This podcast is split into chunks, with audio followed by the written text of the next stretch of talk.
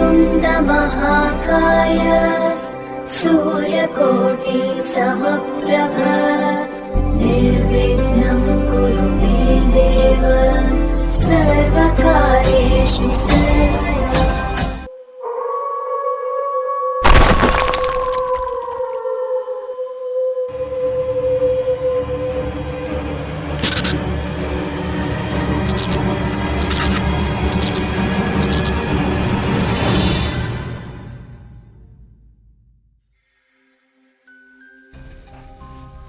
কাহিনী তত্ত্বে আপনাদের সকলকে স্বাগত। আজ কাহিনী তত্ত্বে আপনাদের জন্য রয়েছে হরিনারায়ণ চট্টোপাধ্যায়ের লেখা ভৌতি। হরিনারায়ণ চট্টোপাধ্যায়, তেইশে মার্চ উনিশশো ষোলো খ্রিস্টাব্দে কলকাতার ভবানীপুরে জন্মগ্রহণ করেন। তারপর তাকে বর্মাতে চলে আসতে হয়। বার্মায় পঁচিশ বছর কাটানোর পর উনিশশো চল্লিশ সালে তিনি আবার কলকাতায় ফিরে আসেন। তার লেখা প্রথম উপন্যাস রেঙ্গুনের পটভূমিকায় লেখা ইরাবতী। উনিশশো আটচল্লিশ সালে দেশ পত্রিকায় ধারাবাহিকভাবে প্রকাশিত হয়। শিশুদের জন্য লেখা বইয়ের মধ্যে বিখ্যাত হল ভয়ের মুখোশ ও পাথরের চোখ। তার রচিত সাহিত্য থেকে বাংলায় অভিসারিকা, অশান্ত ঘূর্ণি, জিটি রোড সিনেমাগুলি তৈরি হয়েছে। কুড়ি জানুয়ারি উনিশশো একাশি, কলকাতায় মস্তিষ্কের রক্তক্ষরণে তিনি আমাদের ছেড়ে চলে যান। এই গল্পটি নেওয়া হয়েছে শুক্তারার একশো একটি ভূতের গল্প এই বইটি থেকে। গল্পের প্রধান চরিত্রে সমর এবং মাস্টার মশাই গল্পের সূত্রধর আমি শ্রাবণী। শুরু হচ্ছে আজকের গল্প ভৌতিক।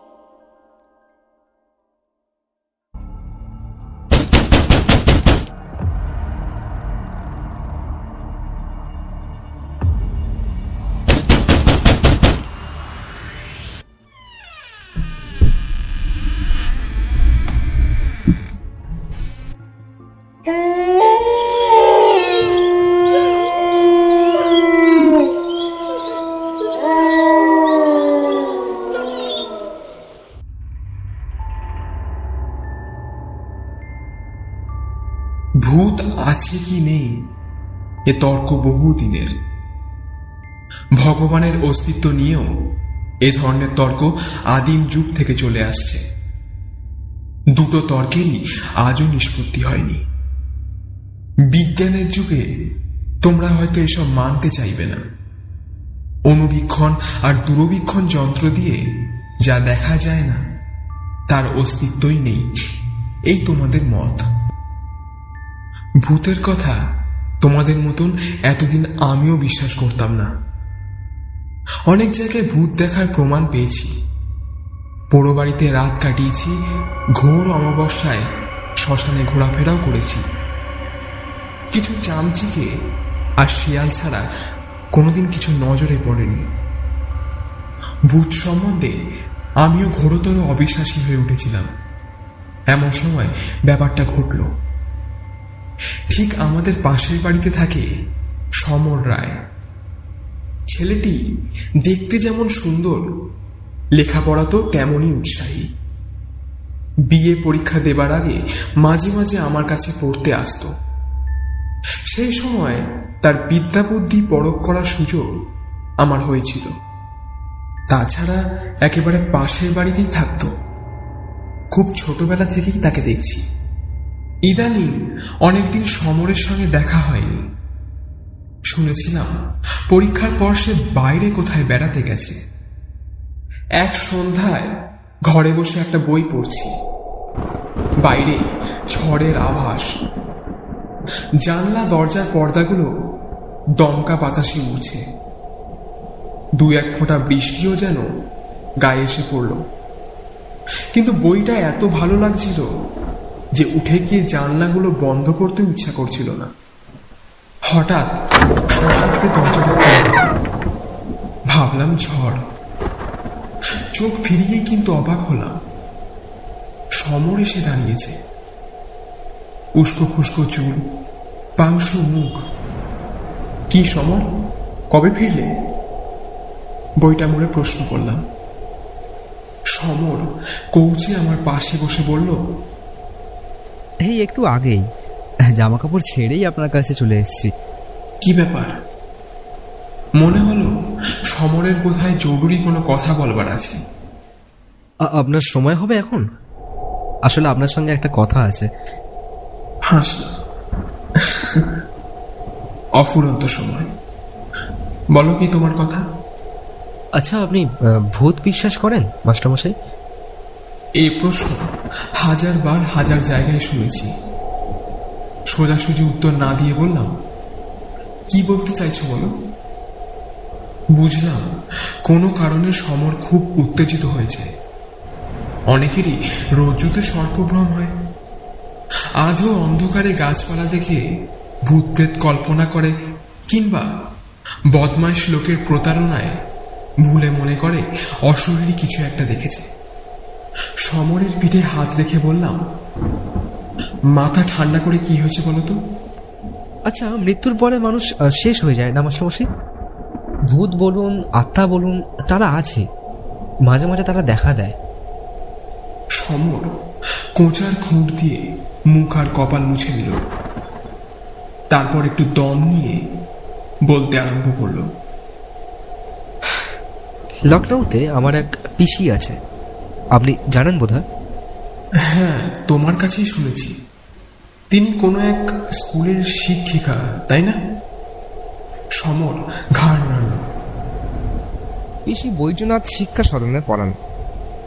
তিনি অনেকদিন ধরেই তার কাছে আমাকে যেতে লিখেছেন কিন্তু এই একটার পর একটা ঝঞ্ঝাটের জন্য আর যাওয়া হয়ে ওঠেনি। পরীক্ষার পর ভাবলাম এখন তো প্রচুর ছুটি আছে এইবার ঘুরেই আসি। তাই মাসখানেক আগে দেরাদুন এক্সপ্রেসে রওনা হয়ে গেলাম। হুম তোমার বাবার কাছে শুনেছি। আমি কৌচের উপর পা দুটো তুলে ভালো হয়ে বসলাম। আপনি শুনলে হাসবেন এই জীবনে আমার এটা প্রথম রেলযাত্রা।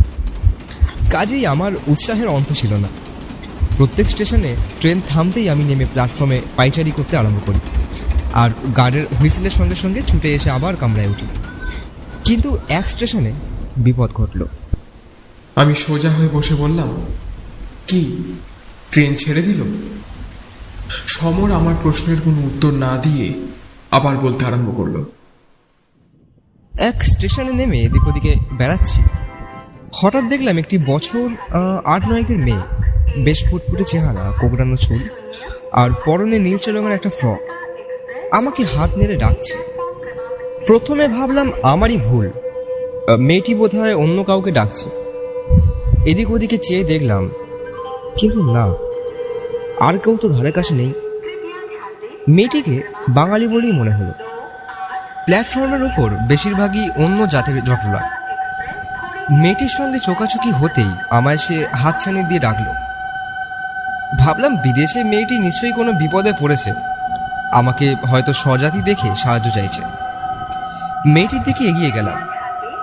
মেয়েটি দাঁড়িয়েছিল। হঠাৎ আমি এগোতেই সে চলতে শুরু করল স্টেশনের বিশ্রাম কক্ষের দিকে।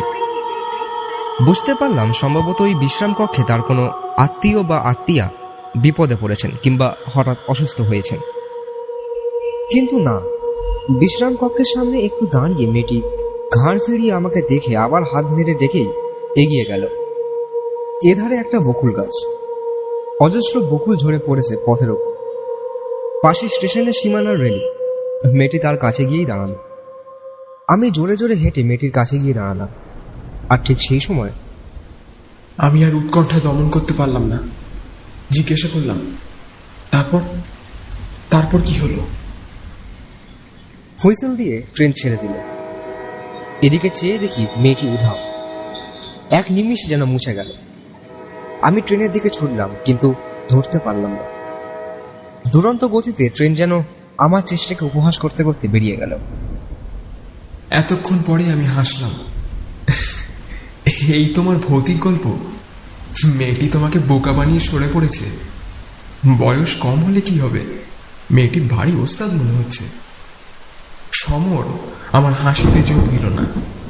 গম্ভীর গলায় বলল আমার কাহিনী এখনও কিন্তু শেষ হয়নি মাস্টারমশাই। আমি একটু অপ্রস্তুত হলাম। বললাম আম, বেশ বলে যাও। আমি স্টেশন মাস্টারের সঙ্গে দেখা করে ট্রেন ফেল করার কথা বললাম। তিনি পরের স্টেশনে ফোন করে দিলেন যাতে তারা আমার বিছানা আর সুটকেসটা নামিয়ে রাখতে পারেন এর পরের ট্রেন রাত সাড়ে নটায়। অঢেল সময় হাতে এখন। সমস্ত বিশ্রাম কক্ষগুলো তন্ন তন্ন করে খুঁজলাম কয়েকজন দেহাতি যাত্রী বসে আছে কিন্তু মেয়েটি কোথাও নেই। স্টেশনের বাইরে এসে কয়েকটা টাঙ্গওয়ালাকে মেয়েটির কথা জিজ্ঞাসা করলাম তারা কেউ কিছু বলতে পারল না। আশ্চর্য লাগল চোখের সামনে থেকে মেয়েটি কি করে অমন নিশ্চিন্ন হয়ে গেল। এই প্রচণ্ড দিনের আলোয় কোথায় সে সরে যেতে পারে? আশ্চর্য হবার আমার আরও বাকি ছিল। রাত সাতটা নাগাদ সারা স্টেশনে হয়েছিল সবাই খুব ব্যস্ত। গিয়ে খবর শুনে চমকে উঠল। দেরাদুন এক্সপ্রেসের সঙ্গে নাকি এক মালগাড়ির ভীষণ ধাক্কা লেগেছে। অনেক লোক আহত হয়েছে, মারা গেছে বেশ কয়েকজন। আপাতত সব গাড়ি বন্ধ। দুই একটা রিলিফ ট্রেন সাহায্য নিয়ে ছোটাছুটি করছে। স্টেশন মাস্টারের কামরায় খুব ভিড়। অনেকেই আত্মীয় স্বজনের খবর নেওয়ার জন্য ব্যাকুল। ভিড় কমতে খবর পেলাম, দেরাদুন এক্সপ্রেসের সামনে চারখানা বগি একেবারে চূর্ণ বিচ্ছন্ন হয়ে গেছে। সামনে তিন নম্বর বগিতে আমার থাকার কথা। সেই মুহূর্তে নতুন করে আবার মেয়েটির কথা মনে এলো। মেয়েটি যদি হাত হাতছানি দিয়ে আমাকে ডেকে না নিয়ে যেত, তাহলে আমার কি অবস্থা হতো ভেবেই শিউরে উঠলাম।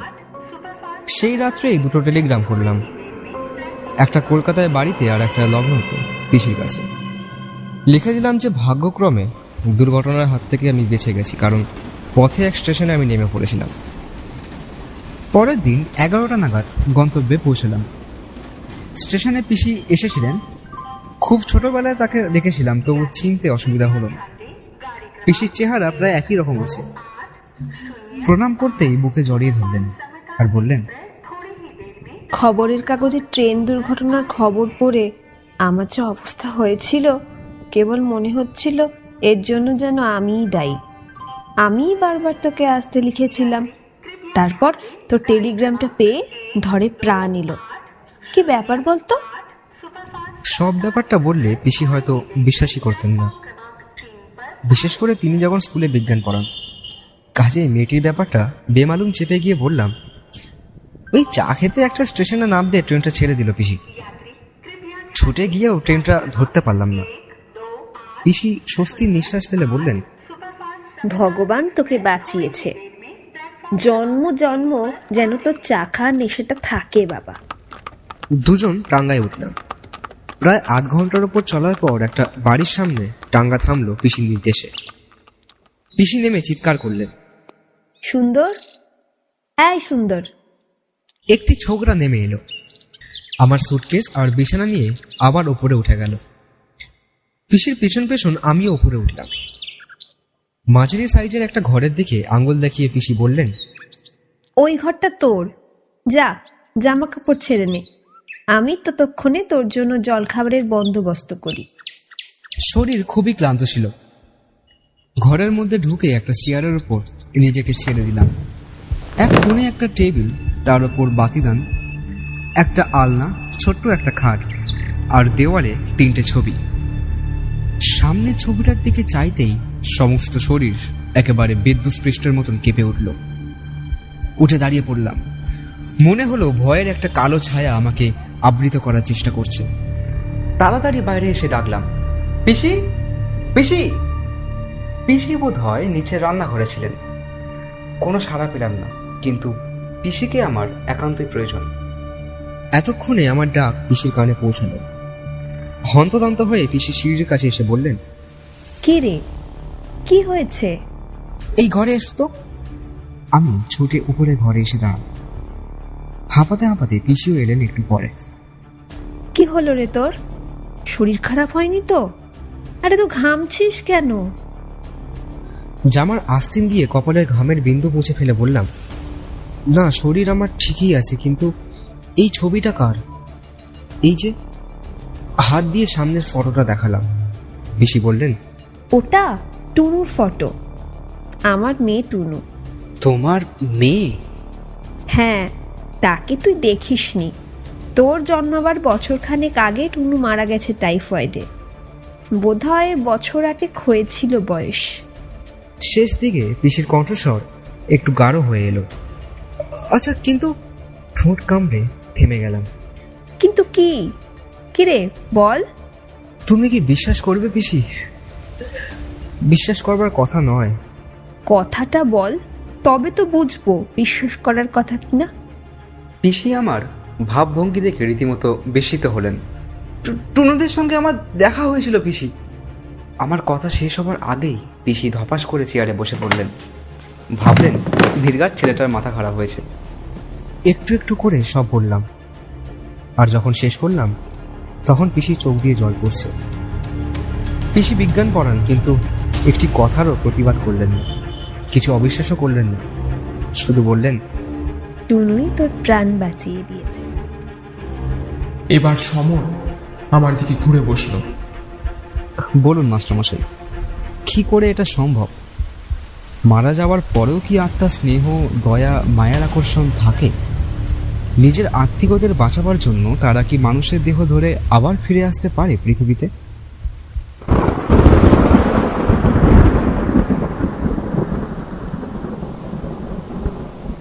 বাইরে ঝড়ের সঙ্গে প্রবল বৃষ্টি শুরু হয়েছে।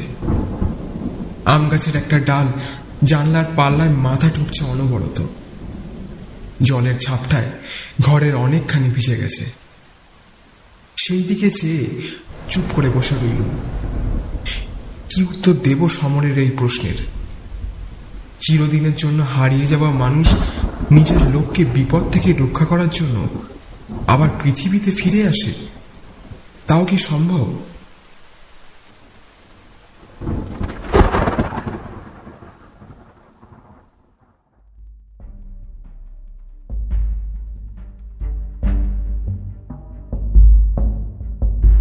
এতক্ষণ আপনারা শুনছিলেন হরিনারায়ণ চট্টোপাধ্যায়ের লেখা ভৌতিক সমরের চরিত্রে অভি, পিসির ভূমিকায় প্রিয়দর্শিনী। গল্প কথক বা মাস্টারমশাইয়ের চরিত্রে অরিজি। পর্ব পরিচালনায় স্পেশাল এফেক্ট এবং পোস্টার ডিজাইনিংয়ে ম্যাক।